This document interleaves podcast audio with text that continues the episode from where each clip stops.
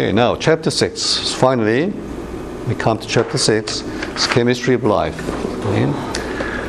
Now we look at only as far as making amino acids, but that's not life. See? Lysine, aspartic acid, glycine. Can you think of them as life forms? No, they are not. Okay. So what's the link? What, what's, what's life? So let's go to an interesting statement by Arthur Kornberg, 1959 Nobel Prize winner. They said, much of life can be understood in rational terms if expressed in the language of chemistry. It is an international language. I would, I would say you know, it is a universal language, eh? a language without dialects. See, the chemical principles work the same. See, in all countries, no dialect in all planets, I would say, in all galaxies, maybe. See, the same principle. Hmm. A language for all of time. The principle has not changed over billions of years. See? And language that explains where we came from, see, how life arose. See? Maybe he's thinking of Miller's work here. See? What we are, what we are is basically chemistry. See what different elements are used, how they you know are bonded together, how the molecules interact, yeah, and where the physical world will allow us to go. Hmm. The chemical language has great aesthetic beauty. It's beautiful and links the physical sciences to the biological sciences. System between physical, physics and life science. Hmm. Uh, I would like to quote another Nobel Prize winner, uh, Herschbach, Herschbach, a Harvard professor. He said that chemistry is like impressionist painting. Impressionist painting, remember, like Monet, uh, Manet. He says, uh, if you get too close, if you get too close to a fine painting, you only see the details, but you cannot see the whole picture. But if you're too far away, you don't see anything. See? Uh, I mean, you don't, you don't, you don't appreciate beauty. So, so, chemistry is at the right distance. You can appreciate the entire entirety of the picture. See? Maybe getting too close is like like physics, particle physics. Mm. Being too far is more like life science. in, in, in some sense. Okay? All right. Now, now protein part. Today, this session will concentrate on the protein part. And this part now should be you know, easier than the DNA part because we, we studied amino acid in some detail. Okay. So for life, you have to do two things. You have to survive, uh, live your own life, and then reproduce. Okay? So metabolism, it's metabolism, and key player, of course, is the protein, see, enzymes, yeah. and to reproduce, you know, you need DNA. The information is in DNA, and to to copy DNA, you also need protein. See, and to make protein from DNA, you again need the help of the proteins. The protein is everywhere. Hmm. So the qu- question is, which came first in the in the early Earth? Which came first before life arose? Do you need protein first, or do you need DNA first? See? Egg first, or the hen first? Hmm. Now, proteins carry out very specific functions, and these functions come from the structure. So the key term is structure-function relationship. Hmm. So to understand the function of a certain protein, we first have to know the, the structure. A three-dimensional structure. Okay? Hmm. Now, uh, here's a picture of three, three scientists who made a big contribution in understanding structure, okay, using X-ray crystallography. So why X-ray? The X-ray has a wavelength. It's about an angstrom. See, so it's a it's a size of an atom. Hmm. So using X-ray, you can determine the structure, you know, position of all the atoms in, in, a protein. And the first one came from uh, Perutz. He studied hemoglobin structure. See, it comes in four units. So 60,000 Dalton unit. Four of them make hemoglobin. See, and this iron oxygen is bound to the iron and it's carried to different parts of the body through this uh, blood flow. Okay, hmm. it's reported in 1959. And Kendrew, his friend, worked on a different iron protein, myoglobin. This is an iron storage protein. They store iron in, in the muscle. Now this comes as a single unit, 16,700. So the units are the same, about the same in size, but this is this comes as a monomer, not a tetramer. Okay.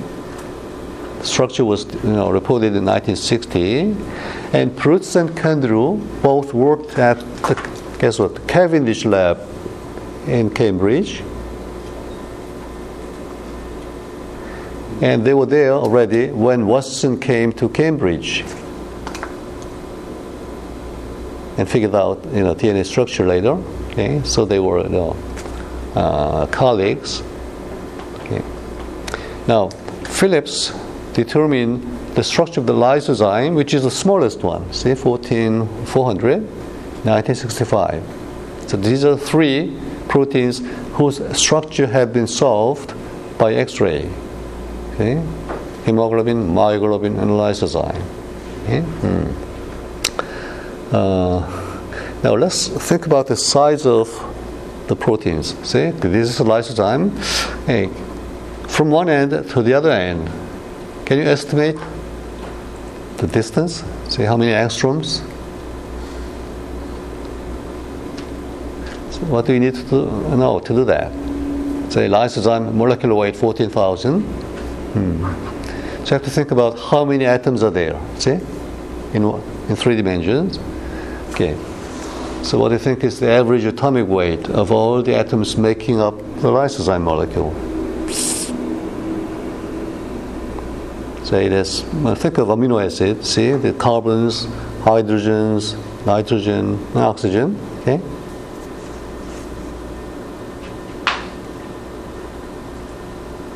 Overall, it's not too much different from water. Uh, see? Two hydrogens and one oxygen. If it's in, in all carbon, carbon compounds, it's basically carbon with two hydrogens and then functional groups. See? Hmm. So if it were water, then average would be six. See? 18 by, divided by 3. The CH2, um, let's go to methane, CH4, okay? What is it? 12 times 4, 16. 16 divided by 5. That's 3. That's because there's a lot of hydrogen there. But if it's a long chain of carbon, then you'll have less and less hydrogen. See? Okay? Then there is oxygen, nitrogen. So overall, in say carbohydrate, protein, DNA, pretty much the same. About about six. Okay, so let's use six as average atomic weight. So it's divide this value by six. What we get? Uh, 200, 240. See? 2004, 2400, 2400 atoms in lysozyme molecule on the average. So let's call it the 2000, okay? 2000. That's in three dimensions. Hmm. So in one dimension, from one end to the other, roughly how many atoms would you find? Take a cubic root of 2000, see? So it's, you know, a little more than 100. See, a little more than 100 not 200. okay? So call it, let's see, 100, a little more. Okay. Then, but are all 100 atoms packed close, closely, tightly? No, there's some empty space there. Okay? But say, let's call it, what's, what's, what's the diameter of an average atom? The hydrogen is the simplest one, say about one angstrom. It's one angstrom. And considering that there's some empty space and some atoms are bigger, you can say, yeah, say one and a half, maybe two, and most two angstroms. Two angstroms times 10, remember? Cubic root of 2000, about 10, a little more than 10. So they add up to about 20 angstrom. The small protein you can think of as about 20 angstrom or 2 nanometers. Is, is, that's the importance of nanometer. So you come to a nanometer region, nanometer, in all directions, roughly, okay? So keep that in mind. Hmm. Now, uh, we already seen how, how proteins are made. It's a peptide bond. See, carboxylic group and amine group is condensed. So you get a peptide bond. Okay, now this is lysozyme. Number one, lysine, 129, and leucine, long chain. And you see, from this sequence, it's hard to imagine this type of structures. uh, but you see, you have one, two, three, four disulfide bonds, okay, bridging, bridging the system.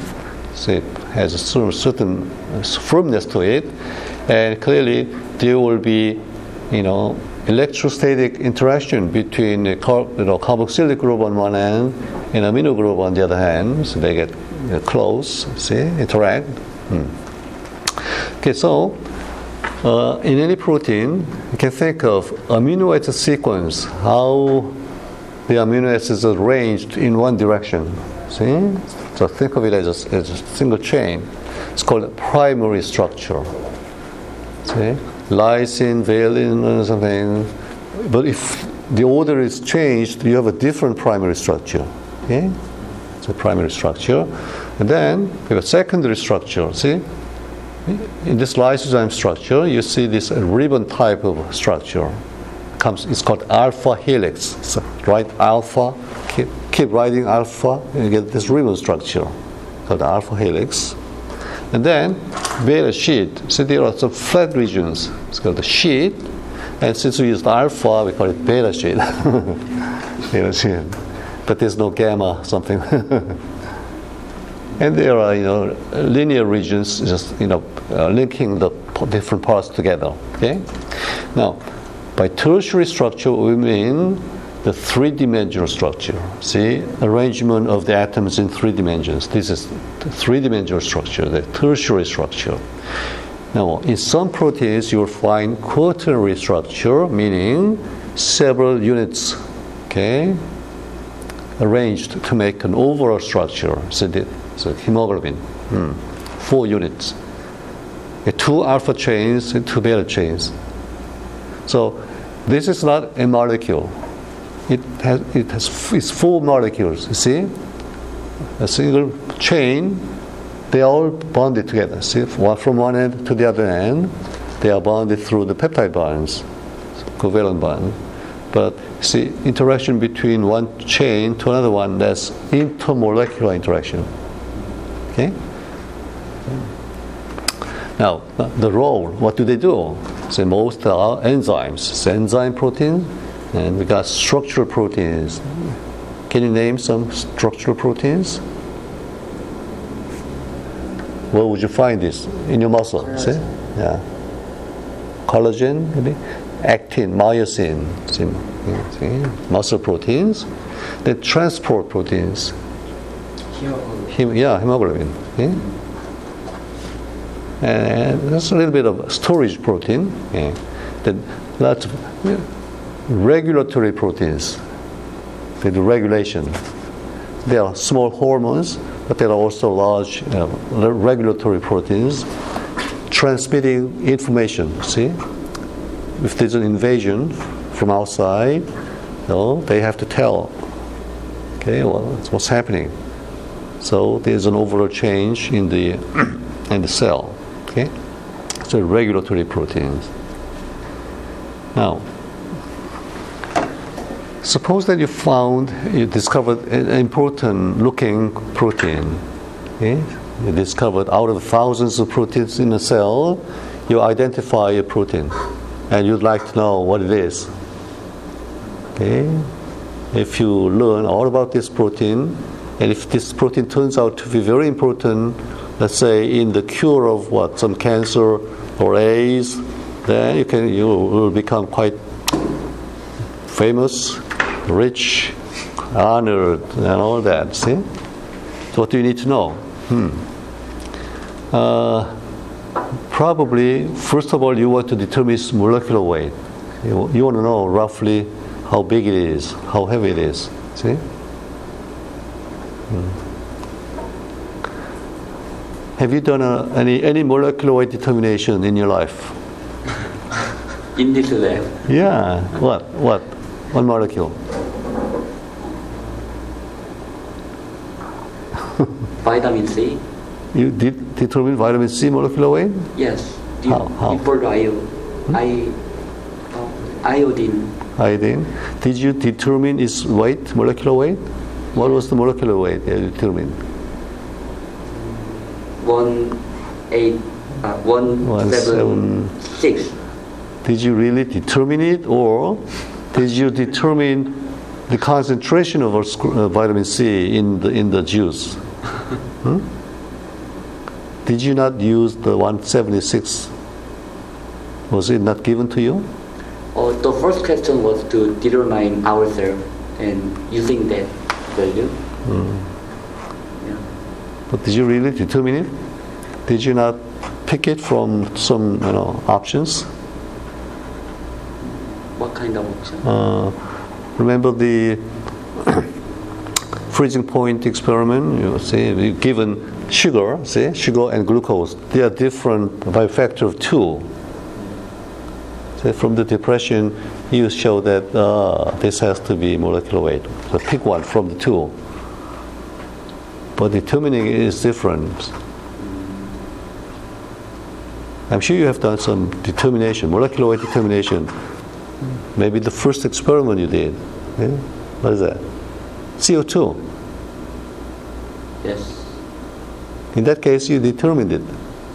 Of course, you knew it already. but if you did not know that, still, you came very close to 44. See? Uh. Now, that's easy because that's a gas. Yeah? You can use ideal gas law. But if you go to, let's say, lysozyme, suppose you you first isolate that, like Fleming did, okay, in 1920s, and you'd like to all about it.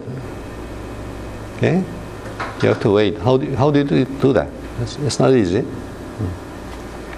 Okay, so you do it. Now, in the old days, you could do it to some extent, but only approximate values you could get, like say, oh, maybe it's about 10,000 daltons. You see, it's not 20, 100. You can do that, but not accurate enough. Now, uh, what about amino acid? Which will be easier? To determine the whole sequence, like lysine, ar- valine, arginine, the whole sequence, or determine the percentage of each amino acid. See, lysine is uh, 6.3%, glutamic acid is 3.7%. See, which which you think is easier? The. Yeah, percentage is easier. So again, what do you need to do? To do that, you have to hydrolyze the protein. See, protein, and you get mixture of 20 different amino acids. Then what? Then you have to separate them by paper, for example, and then determine the amount of each amino acid. Not easy, but you can do that. Okay. But that's easier than determining the sequence, you see? Okay, so that's why it comes first. The sequence comes later. But even before you know the entire sequence, you can do another thing. It's called peptide mapping. Okay? Suppose that you have two candidate proteins. Okay? So your unknown sample should be one of these two. How do you know that? Suppose that they are exactly the same in amino acid composition. Molecular weight is the same, but the sequence will be different. So in that case, uh, you can get a map. See, you hydrolyze the protein using certain enzymes. So in that case, you don't break all the peptide bonds. The enzymes break peptide bonds only at very specific points. Okay, so then you will end up with a mixture, mixture of uh, smaller peptides. Okay, and if you now sep- if you separate the peptides, not amino acid in this case, on the paper using, see, you'll get different map. Hmm. If you visualize the peptides on two dimensions, okay, you'll get a different map. It's called peptide mapping. It's easier. Then, then sequencing, and of course you want to do three-dimensional structure. Okay. Hmm. Now, after all these were done for any protein, the data would be, you know, stored somewhere. Okay. Yeah. Nowadays, peptide mass mapping became very useful. Now, what's the difference? In the first peptide mapping, all you know is that oh, there's a peptide uh, at this part of the, uh, the chromatogram. See, but in this case, you accurately measure the mass of the peptide fragment. And then from this information, you can tell, you go to the database and tell, ah, this is this particular protein. Okay. Let me make this up. Uh, this may, may sound harsh. Okay, suppose that I, I know I met somebody at night. Night, I, I cannot see him. I'd like to know who he is. Okay, this is Kogian, by the way. I'd like to know. So first thing, I, I weigh. I weigh. So I get 66 kilograms. but there are many people with 66 kilogram weight. See? So what can I do? See? Don't, don't take this personally. I am making this up. So I separate his body into different parts. so I weigh the hand, left, left arm, right arm, you see?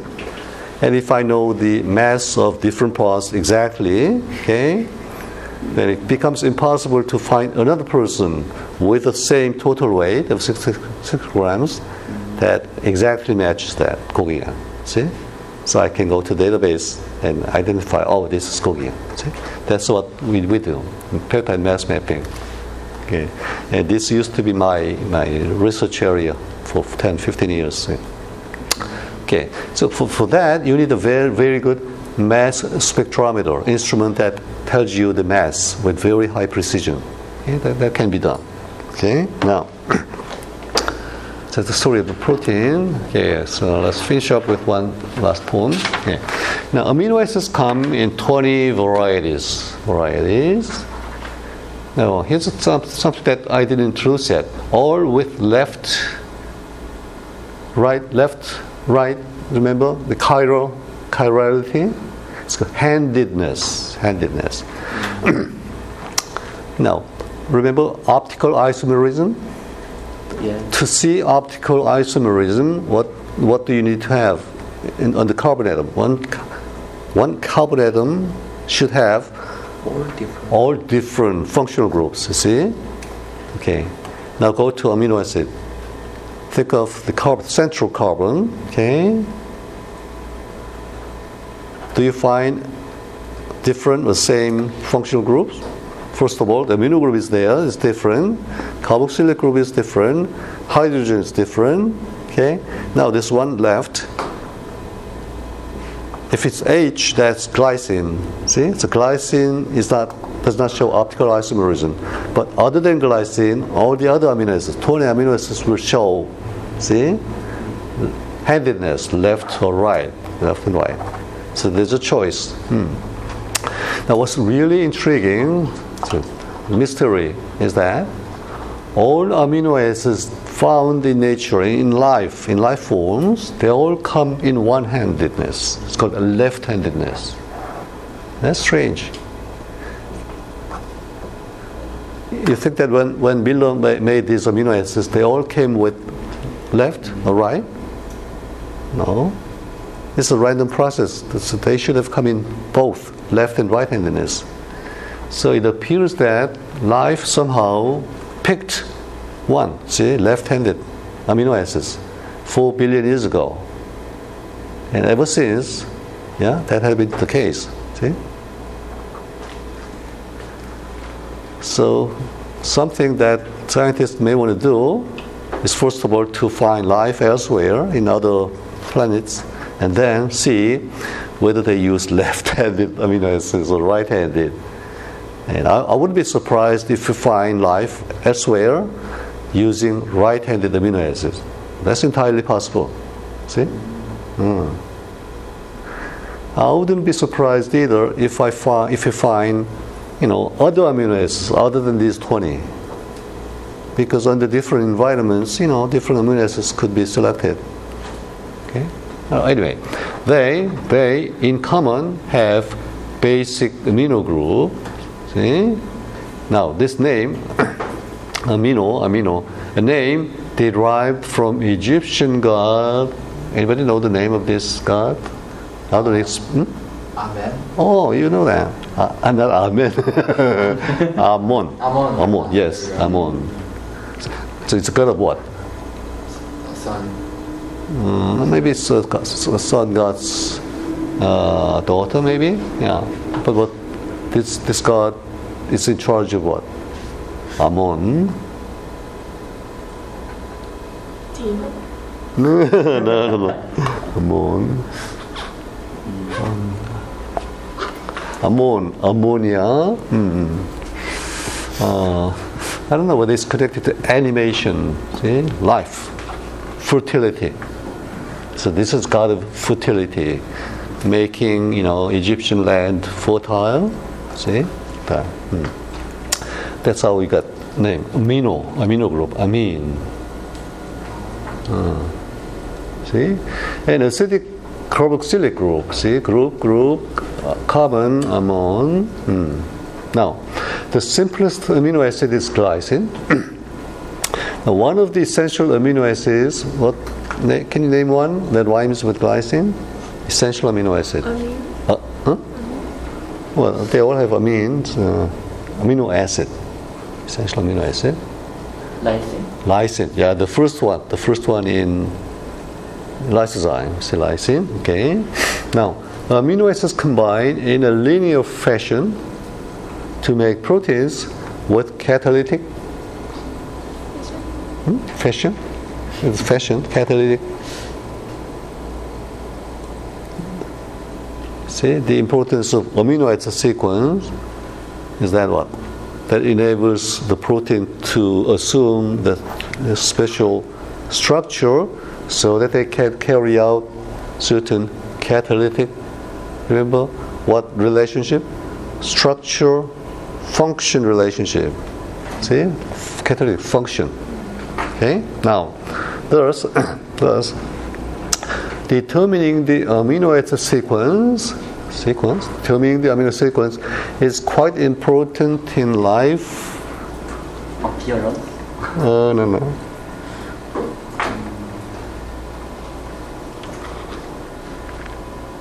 You can make your name if you discover a new protein with very special function and if you determine its amino acid sequence. Life science. See? Life science. Hmm.